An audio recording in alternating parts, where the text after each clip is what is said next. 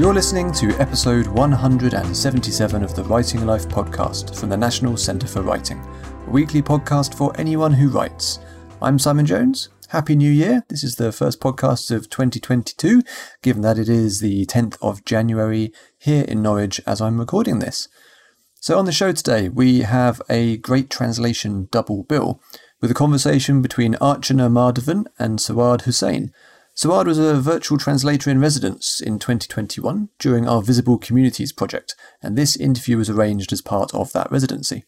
Sawad is an Arabic translator with a focus on bringing narratives from the African continent out to wider audiences.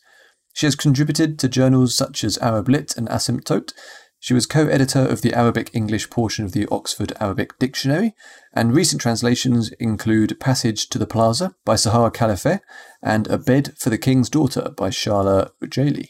Archana is an Indian American translator from Korean into English. She started teaching herself Korean 10 years ago and has now worked on many projects, including The Man Who Became a Flamingo by Oh Han Ki, contract work with Lezhin Entertainment on genre webtoons, and Glory Hole by Kim Hyun, co translated with Suhyun J. Ahn, which is coming from Seagull Books in May 2022. She has contributed to Chogwa and is a staff translator for the Hanok Review. And I apologise to any of those writers and translators for any mangling of name pronunciations. There's a ton of fascinating material in this interview, and I was particularly interested myself in the webtoon stuff. Online serial comics isn't something we've covered on the pod before. Okay, so I will now hand over to Sawad to introduce the conversation. Hi, Archana. Thank you so much for joining us today. It's a real pleasure to have you here, and I'm really excited uh, to talk to you. And just to let everybody know, you know, I don't know you personally, so this conversation is very much me getting to know you and about your practice as a translator, and that we first got to you know know each other a little bit through the BIPOC caucus, which has been uh, organized mm-hmm. by Alta. Um, so I'm speaking to you from Cambridge, UK, and where are you today? Yeah, I'm in Dallas, Texas, um, visiting my parents who live here, but uh, usually I'm based in San Jose, California. So uh, it, it's a pleasure to to meet you, and I, I've seen you on Twitter and and seen you in the in the caucus uh, Slack, and so it's it's really awesome to kind of uh, see you and uh, chat with you. Yeah. Yeah. Great. So I'm really interested in how you got into working with Korean. And mm-hmm. in addition to that, do you speak any other languages? Yeah, yeah. Um, so uh, I get this question a lot, especially you know they see an Indian American. yeah, I mean, like you said it right. Yeah. yeah. Um, I mean, I grew up multilingual. I always had an interest in learning foreign languages, and I would say that the the thing that always attracted me to a language was the sound of it, um, mm. and that's really how it happened with uh, with Korean. Um, so the funny thing is, I watched this very campy Korean horror movie um, when I was in college, and um, amid all the screams and gore, um, I just fell in love with the way that Korean sounds as a language. And yeah, and that was really how it started. Um, and I think I was just casually listening to a podcast um, on teaching uh, people Korean. Um, this mm-hmm. was back, you know, a little over 10 years ago uh, when um, I think that the Korean media wave was just starting to kind of come to North America. Um, ah. so there weren't a lot of resources, but I found this podcast and I was like, oh, this is cool. And I just started sort of listening to it. And um, I think what what really made Korean stick over all of the other languages I'd, I'd tried, and I tried like Italian and, and Brazilian Portuguese and wow. um, you know a whole bunch of other languages. And I think what really stuck was just how phonetically and, and morphologically um, Korean was similar to my mother tongue, which is um, Marathi. Um, which is wow, a language. I would have never yeah. expected the relationship between that. Oh, oh my goodness! No, you must tell me more. Yeah. Yeah. I mean, it's interesting because, like, I, they're, they're not linguistically very related, but there's a lot of um, you know similarities in, in kind of phonetics and some some grammar that's kind of you know just struck me as oh like I found myself thinking more in Marathi than I did in English when I was learning Korean. Wow. So yeah, yeah, and and so I think that's really how um, I got into it, and that, and that's what made it stick. And now it's been you know a little over ten years, and um, you know, I'm at this level of fluency I never thought I would ever attain in another language. So yeah, yeah it's been great. So, so from what you were saying, was it initially you were self-taught and then did you like go for some study abroad courses or was it like online? Yeah, I was self-taught for almost uh, five years, and wow. then I yeah, and then when I moved to the Bay Area, um, I found a, a, an adult language learning school and um, enrolled in advanced classes there, and I'm still with that instructor now. And now we we talk about. Um, we're, we're sort of beyond grammar points, but we talk. We read a lot of academic papers. Um, uh-huh. She's she's actually an academic. She studied phonetics, so we we read a lot of like sort of linguistics papers and and um, wow. history papers and things like that. So um, yeah, it's been it's been really great to kind of up level my language like that. Yeah, no, I'm just always really impressed because, like, by profession, I'm a teacher. I, I have been I used to teach Arabic for about ten years, mm-hmm. and then you know moved into working in the ed- education sector and doing translation on the side. But I'm always really impressed with people who teach themselves languages, especially languages with different scripts to their like you know mm-hmm. home language. So yeah, hats mm-hmm. off to you. Um, have you ever thought about going to Korea, or have you managed to get over there? Yeah, I've been there only twice. Um, okay. I went the first time. I think I was like four. It was four years into learning the language. I went there. Um, and, you know, that was such an interesting experience because, again, like, I think the number of people who were learning Korean who were not Korean at the time was very, very limited. And um, so to see a brown person in Seoul, yeah. like, speaking Korean was just mind blowing to a lot of people. um, I went again in 2019. Um, that was my sort of like 30th birthday present to myself. I just oh, wow. did a little solo trip. Yeah. Um, and that. that was very interesting because the reaction I got then was people asking, Do you work in Seoul? Um, oh. And so, you know, it just kind of gave me this interesting little indicator of like, the kind of globalization, I guess, that had happened, or mm-hmm. like there were a lot more non Korean people learning Korean and working there and living there. And, and I didn't get so many like wide eyes when I spoke in Korean. in, yeah. In Korean also, maybe it's so. because like your level of fluency is, you know, mm-hmm. much higher. And that's why they just assume that you live there. Um, mm-hmm. Mm-hmm. I don't know. Um, yeah. Okay. And so getting into translation.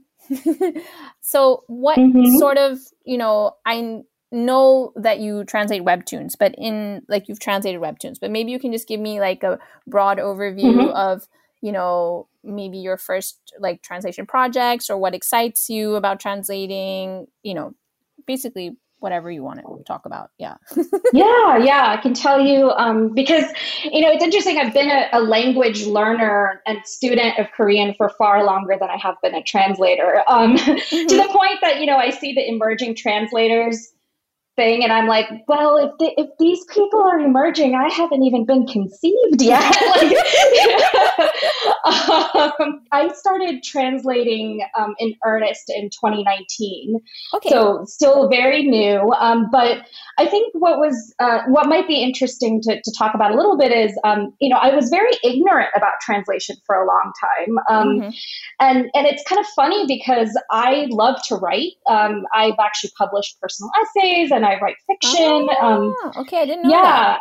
Mm. Yeah, yeah. And, um, you know, I love language. So you'd think I'd put two and two together and, and be like, oh, this is a sort of natural, um, tr- you know, trying to attempt translation as natural. But I yeah. got really kind of snooty when I got to a level of, of um, fluency in Korean where I'm like, well, now I don't need to read translation. I can just read the original mm, right. work. Um, and I became one of those people that nitpicked um, you know, translations, and I had this like misplaced sense of superiority, like, oh, they don't like they mistranslated that, and um, you know, all of that really changed when I read Deborah Smith's essay in uh, the LA Review of Books. That was like, yeah. Around the time the vegetarian um, won the Booker Prize. Yes. And yeah, and she wrote about um, how translation is is recognizing um, you know not just it's not just words and it's not just transference but it's kind of translating from one literary convention to another mm. and um, and i just thought that was so fascinating to me because i had i had thought about translation as just transference up until that point mm-hmm. um, and so and then i was like wow i'm extremely ignorant in this and so i took um, Elisa Wuka um, six week introduction to writing and translation workshop with Catapult, which was the only Catapult workshop available um, related to translation at the time in 2019. Ah, right. Mm-hmm.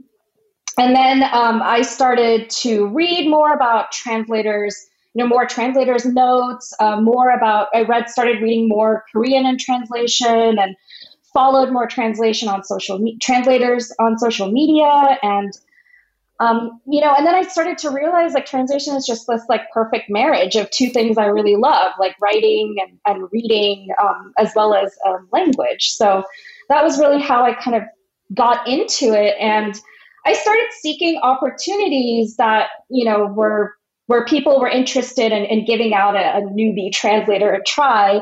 Mm-hmm. Um, and my first kind of major project was with Nebulera Korea, which is a um, contemporary literary fiction uh, web um, magazine. Um, and they were looking, they had an open call for translators.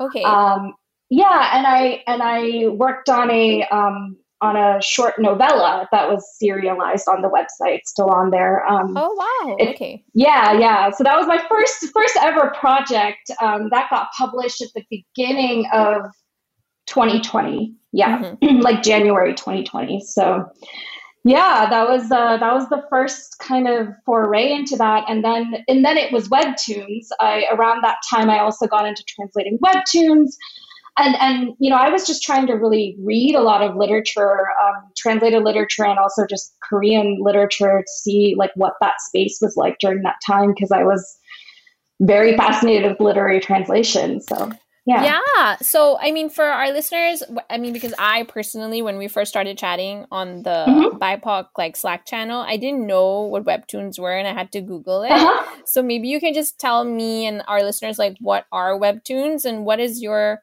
you know experience of translating like what are some of the challenges maybe that you faced when absolutely. webtoons as opposed to doing and i want to talk about your novella in a bit but yeah let's do webtoons first. Webtoons are, are super fascinating. Um, they are digital first comics. Um, they originated in south korea i believe in the early 2000s okay. um, and yeah and i think it, it you know there's this tradition of um, you know manhwa and manga in Japan, the kind of like physical comics. And the thing that makes Webtoons unique is that it's web first uh, or mobile first. Um, and it's kind of in this, uh, you can read it scrolling on your phone. Mm-hmm. Um, and so uh, there's now a whole bunch of publishers of Webtoons, including Lezhin, which is where I did my work. Um, the the platform that most people are probably familiar with uh, is Naver Webtoon.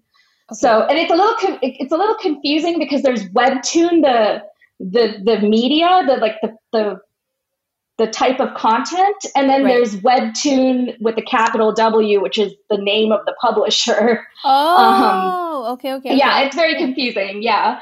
Um, so Naver Webtoon, as it's known in Korea, and then Webtoon as it's known in, in the English speaking world um, is like actually a publisher of webtoons. Tunes. Okay. Um, yeah, yeah.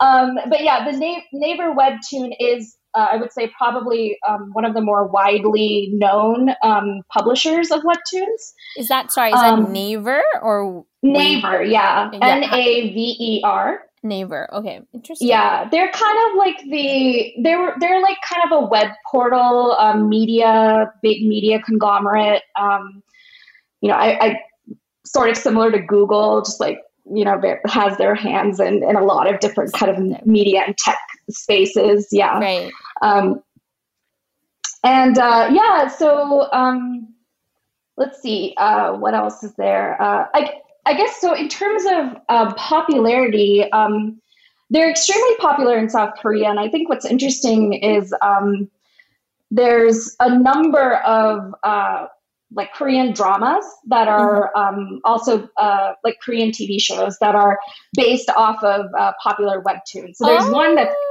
yeah, yeah, it's very it's it's uh, super interesting. Um, and I think that uh, there's actually one that's airing in Netflix right now. Uh, it's called Nevertheless. That's a that's pretty popular among like I would say like you know the mid 20s or, or early 20s demographic, and that was based off of a webtoon that I had read and um, oh. I, yeah, I, I was all, I was always I always get a little a little thrilled when I'm like, oh, I read that webtoon. Now they're making a drama out of it. That's cool. Yeah, uh, which is like a really good point. That it's not just for like teenagers. There's also, I mean, it, it everybody's read. Is it? Do kids also read it, or is it like teenagers and yeah. above? Yeah, I would say that there are. Uh, I, I, would say kids also read it. Um, it's just like movies, like where there are a whole bunch of genres. There's a whole bunch of like age um, kind of ranges. Oh, uh, okay, okay. Yeah, so there are webtoons that are for 12 and above. There are webtoons that are like for 15 years of age and above, and then there's kind of like the not safe for work, like 19 plus type of um, wow uh, webtoons. Yeah, that are that are um, yeah on the on the more provocative side, I guess. It's racy, um, yeah. for adults. yes, very racy. Yeah, yeah. Um, so definitely there's a huge, there's a wide demographic of, of people that enjoy webtoons. Um, and they're also gaining a lot of, uh, it's also gaining a lot of traction in the English speaking world. Um, mm-hmm. And so like webtoon, the, the company, the publisher, the Naver webtoon publisher, they actually have um, an English platform where you, if you're, if you're a creator, you can publish uh, your own webtoon on their on their platform. Oh, okay. For yeah, for readers to consume, and there are also some um, English original webtoons uh, that are quite popular. Like I'm reading Lore Olympus, which is a, a retelling of Hades and Persephone, and that's an English original webtoon that's award winning. It like has I think probably one of the highest views on that website. So okay. And yeah, are, yeah. do you have to pay to access webtoons or are they like free or is it depending on the platform? Yeah, the monetization depends on the platform. Um, typically, uh, you can pay per episode. Um, and it's usually you have to buy like coins so you you use money to buy coins and then you expend coins to unlock episodes or chapters oh, um, okay. yeah and uh, and I think that there's there's sort of like uh, like you can pay to see. Uh, so so some webtoons are free, but you have to you can pay to unlock like the future chapters, future sooner. Yeah, yeah. Ah. So, um, so Lore Olympus, for example, is one where uh, there's a new chapter that unlocks every week. Okay. Um, but but for paying uh, for paying readers, uh, they're like five chapters ahead. I think so. Like, ah, okay, yeah. So, so it's pretty. Yeah, it's it's kind of interesting the monetization. So that leads me to a question about when you were translating webtoons. Does that mean you've actually mm-hmm. you've translated everything beforehand? If there's readers like working at different you know sort of paces and also if you can talk to me a bit about localizing the the content because um, we, we had a quick mm-hmm. chat about this about maybe some of the decisions you were faced with when, when you know translating korean content for i don't know if you're doing it for a uk audience or a us audience or yeah yeah um so it's i'm trying to i'm trying to think um I think it varies by comic. There's definitely the translators are ahead for sure when it comes to what the readers are consuming. It's never we're several weeks in advance. We've we've like translated okay. in advance. Um, uh, I think with Lezhin there was um, maybe eight to ten episodes had been translated before it was even available for English readers to to consume. So I had to to publish a, or I had to submit a certain number of translations before I think eight to ten chapter translations wow. before um, it, it started. Yeah, it started uh, being published on the website. Um, and but uh, but often the comics were still ongoing. So um, that added like a interesting challenge at times where um, I remember once there was a character whose gender was not um, clear, mm-hmm. um, and it, you know, this per- this character was also not human. So I was sort of like, well, do they need to be a binary gender? And in Korean, you don't have to specify gender when you're talking um, okay. about a character. Mm-hmm. So, and then, but then I remember like not having enough context to make a decision because the story was still ongoing and yeah and so at that point i had to sort of ask my editor and be like huh what, you know what do you think should i use they them here and um oh. yeah and and so then they had to kind of do it back and forth with the author a little bit and then they were like well this character is actually is male so like let's use he him so oh, okay. um yeah yeah so um yeah uh I guess what was the question? Sorry, I got off. Yeah, that's okay. yeah, no, you were not not off topic at all. So my question was about um well now I have another question, but the mm-hmm. previous question was about localization. Oh yeah, of, yeah. Mm-hmm. Have you faced any sort of like which audience are you translating for? Mm-hmm. Were there any sort of cultural things like maybe I don't know food items or cultural practices that you really had to think about or not really because it's mm-hmm. sort of displayed in the image? You know it's so different translating yeah. comics than than than um you know words just words on a page so yeah that's my first question yeah oh absolutely mm-hmm.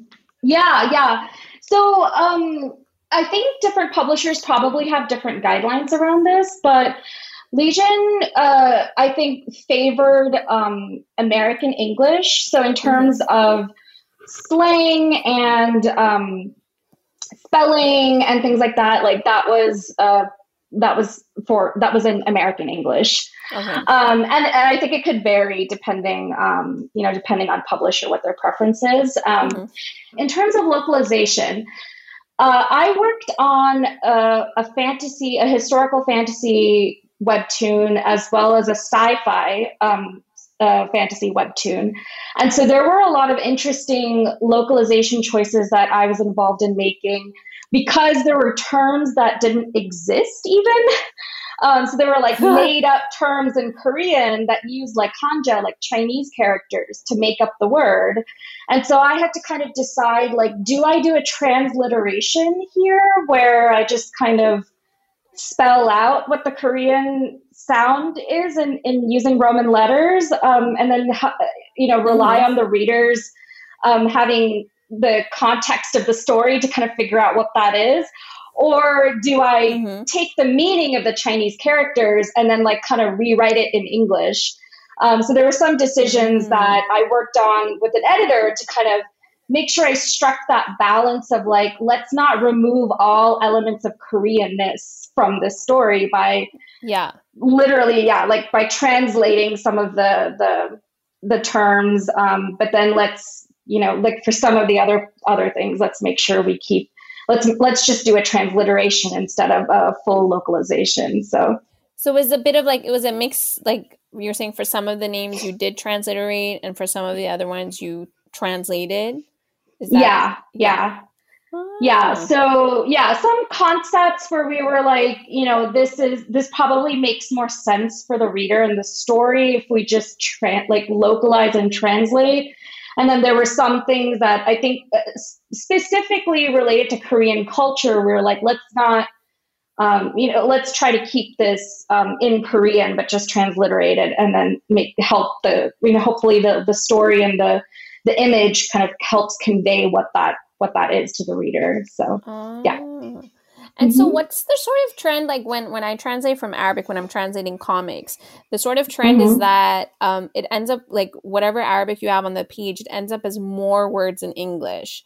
Um, mm-hmm. just because Arabic is more sort of I guess, you know, mm, for example, the verb to be is not in there. It's kind of implied. So as a mm-hmm. result when you translate into english you have to add things like is and am and, and whatever but what's mm-hmm. the trend with Korean to English? Is it the same thing where you ha- where you're having like the words come out as so much more, and then you have to try to condense it, or is it kind of on par? Yeah, yeah, I would say uh, things tend to be longer um, when you translate it into English. Uh, Korean is an agglutinative language, so like you can say you know a whole sentence english sentence worth of, of things um, using just one word and the right like kind of con- using the right like kind of um, uh, suffixes Whoa, uh, okay. attached to the verb yeah so like that was always interesting and i was conscious of that when i would do my translation because I knew the typesetter is going to have to like squeeze in all of my English like into a word bubble. Yes. Um, but but I would uh, but the publisher and my editors didn't have specific guidelines around that. They weren't like you know make sure you have only a certain number of characters. Um, but I was mindful of that because you know I don't want to. I, I, didn't want to put the editors through too much extra work. So I was kind of like, okay, well, if the word bubble is this small, I probably shouldn't have like an entire paragraph in there. Yeah. And the process after you would submit your translation, is it review? Would it be reviewed just by your editor, who I'm guessing speaks Korean and English, or mm-hmm. what? What was the process before it would be sort of published online? Yeah, um, I didn't have a lot of involvement at all with that. Um, so I would, uh, I mean, I had deadlines for my chapters uh, weekly, and um, I was translating three titles, so I would have three separate deadlines that week. And wow, I would, sub- yeah, um, it wasn't huge. I would translate about like 400 to 800 words in English um, per okay. chapter, per chapter. So like no more than like 2400 words in a week um, it doesn't for, sound like a lot but i know when you're working with pictures it, there's a lot more to take into consideration right? Yeah yeah yeah, yeah. um but yeah after i submitted the translation um you know the, the editors told me in the beginning when i was starting out they're like well you might have some back and forth or your editor might email you about something and you might have to make a tweak. Um, but I did not usually get any feedback afterwards. So I assumed either the changes they were making, and I would sort of see this in the in the final work, were mm-hmm. minor enough that they didn't feel like they needed to like communicate that to me, okay. um, and they just kind of like made the edit on you know as they were. Um, getting ready for the next step of the publication um, process and didn't really inform me about it so yeah um, yeah didn't have a ton of transparency into the the steps after um, after I submitted my translation, but okay. uh, for better or worse, I don't know. And um, did you like? Why did you stop doing that? I mean, is it just because mm-hmm. you, you know something else came along, or are you still doing it? So I uh, was with Lezhin for about a little over a year. Um, Mm-hmm. And I stopped uh, mainly because, um, well, one thing is like I started because I wanted uh, the experience of translating webtoons because I, as a reader of webtoons, thought it would be a lot of fun. Yeah. Um, and um, also just like the regularity of doing translation because up until then it was sort of haphazard and I was kind of looking for opportunities. Mm-hmm. But um, I have a day job that's completely unrelated to translation. I work in tech, mm-hmm. um, and that's what pays my bills. Um, and and so I was getting to a point with my translation where, uh, with the, with the webtoon translation, where the benefit that I was getting out of um, translating webtoons was sort of decreasing. It was taking up a lot of time, yeah. and I wanted to explore literary translation more, and I just didn't have um, as much time. That was around the time I also started working with Chogwa. Just going to um, ask you about that. Yeah, yeah. So Chogwa is uh, was started by a um, Korean uh, translator, uh, Soje, um, and they are part of the the Smoking Tigers uh, Korean Translators uh, Collective, and um, known for their translations of uh, Korean poets. Um, and they started this project, uh, and it, it, features one Korean poem every quarter and invites multiple English translators, uh, English oh, translations. Okay. Yeah, and um, the whole the chogwa in Korean means um, kind of excess. and uh, and I think it's to it's sort of the the ethos of the of the webzine is um, there shouldn't uh, there's freedom in knowing that your translation isn't the only translation. Exactly. So you can kind of be more experimental. You don't have to be afraid as much, and that's, um, you know, that I I started working with Chogwa as a contributor. I mean, I started contributing. That was my first poetry um, uh, translation ever. Mm-hmm. Um, the first issue of Chogwa that I contributed to was my first ever um, poetry translation. And part of the reason I did it is because I didn't feel this fear that I needed to get everything right. Right.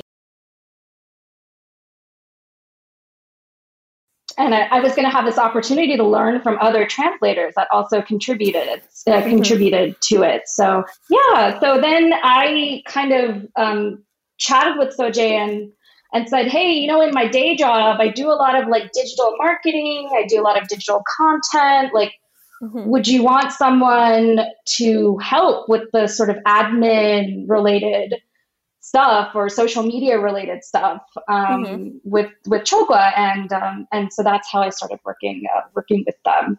Wow. And so when you're submitting your translation, like you don't see, you don't discuss with the other translators, right? You no, just kind of no. submit mm-hmm. it blind and then you see afterwards like how everyone mm-hmm. has. Wow. That's such a brilliant idea. Uh, I mean, you would think that other languages would be doing that. I haven't I haven't come across that. I'm aware of translation slams, but not like multiple translation slam. This feels mm-hmm. like the yeah, like it's different. Uh, it, it, just it's it's so wonderful because Soje as editor in chief um, often also provides really thoughtful commentary from their perspective on the submissions as well.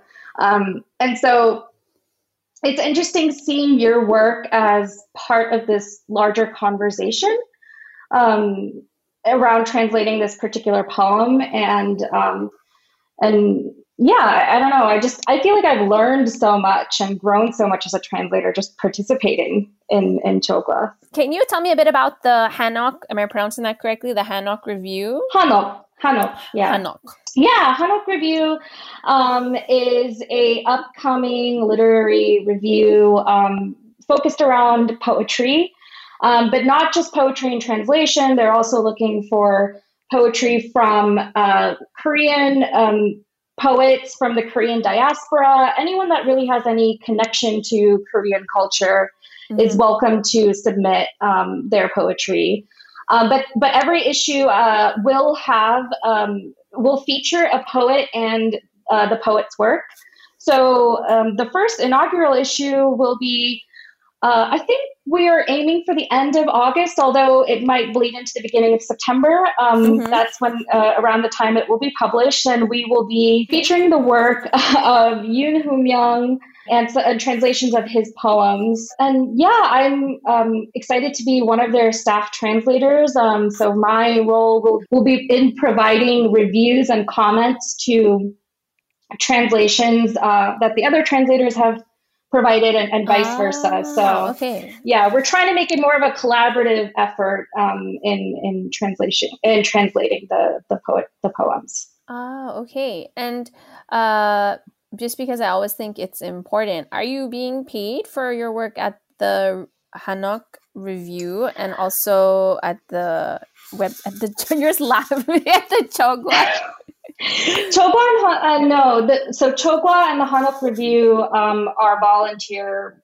uh, roles for me. Roles. Okay. Um, yeah, I'm I'm not being paid. Um, the webtoon uh, gig was paid. Right. Um, I was paid by word, and um, yeah, so yeah. Uh, and and I, you know, I, I say this with um, you know a lot of, of privilege in that because I I do have a day job and it's a tech job. Um, mm-hmm. There's I don't um, think about compensation, um, the, the, the need for compensation um, too much. Although, you know, it would be nice to be paid for my labor, but I also yeah. think that, you know, I, I think as an emerging translator, I'm grateful for the opportunity even to like talk to people in this space because I'm so far removed. Um, you know, I'm not in an MFA. I'm not in, in any kind of translator sort of circle. other than the BIPOC one, which that has been great. Mm-hmm. Um, so I, yeah, um, so I think there's uh, benefits, but you know, I know that's not um, fair or um, uh, it's not a decision that uh, some people can make to yeah. do unpaid work. I I mean like even when I was starting, I mean I did a lot of unpaid work, but it's cuz I enjoyed it, right? Mm-hmm, but at mm-hmm. the same time I think like it does get to a point, I don't know, I think maybe eventually you'll get to a point where even with your day job like you want to make sure that what you're doing I don't know is is doesn't have to be payment exactly but is recognized and appreciated which you know yeah, is probably yeah. how you do feel which is you know why you're you're you're taking part in these mm-hmm. projects. Mm-hmm. Um, and you don't need an MFA to be a translator. I don't have one, um, and I'm not planning. I mean, sometimes I'm tempted, and I'm like, "Oh, it looks so cool," but like, where am I going? I don't have time for that. Like, I'm sorry. No. Um, so, um, I wanted, I mean, you obviously have a lot going on, but I wanted to ask, is there anything you're like pitching at the moment or something, or, or like a book that you've read that you're just in love with and hoping that some publisher out there who's listening? There is one, um, there's a, there's a short story that I'm translating. Um, it's a science fiction short story by a relatively new author. Um, and it's a story that I just happened to stumble across when I was reading a collection on um, science, on science fiction, Korean science fiction, and um, this won this story won an award for um, I think it was like new writers. I, I don't know. I have to Let's That's just fine. cut that. I don't yeah. know the name of it. it's okay. it won, it's, an, it's an, an award, award, winning, yeah, yeah. It won an award. Yeah, yeah, and um, it's it's very like Black Mirror esque. Like it has to. Uh, I don't know if you've seen the show Black Mirror, but I haven't watched um, it, but I'm aware of it. Yeah. Yeah, yeah. It's it's very um, kind of about like um, virtual reality and and um, but uh, but yeah, it's a really great story, and um, the author really uh, the author's life actually really resonated with me because they um, oh. the author uh, actually wanted to be a writer couldn't um, said that she she had some challenges trying to make it as a writer so then um, mm-hmm. is now working in it with or started working in, in it mm. and um, but they're also fluent in japanese and i was like wow there's so many things like so many threads coming together here i feel yeah. like such a resonance with this writer so I am translating that and, and hoping to pitch and or submit it to some places. Um, mm-hmm, mm-hmm. You know, but I'm, I'm kind of taking my time with it. Um, yes. Yeah, yeah. So that's kind of uh, what's on my mind. okay, great. There's so much more I want to ask you, but I'm also aware, like you know, we can't sit here forever.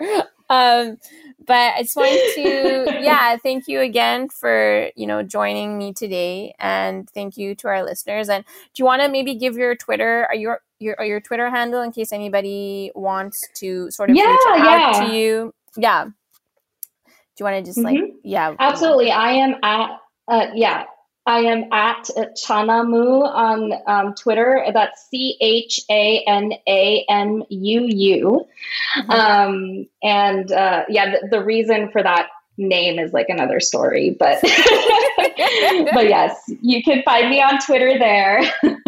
okay, great. Yeah, and I'm yeah. very active on there. So thank you so much for having me. This is a, this is so delightful and my first ever like conversation about translation anywhere. So this is super exciting for me. well, I hope it's the beginning of many more. Yeah. Thank you. Thanks for listening, and many thanks to Archana and Sawad for that brilliant conversation. If you have any questions about this episode or anything else we do, you can find us all over the internet. We are on Twitter and Instagram at Writers Centre. We have a Facebook page, and of course, we have a website which is found at nationalcentreforwriting.org If you go over there, you can find out about everything that's coming up, all of our courses that you can sign up to right now, and of course, join our newsletter so that you don't miss anything that's coming up later this year. And there is a lot. Don't forget to subscribe to the podcast so you don't miss future episodes. Please do leave us a review and a rating if you get a chance. And thanks again, keep writing, and we will catch you on the next episode.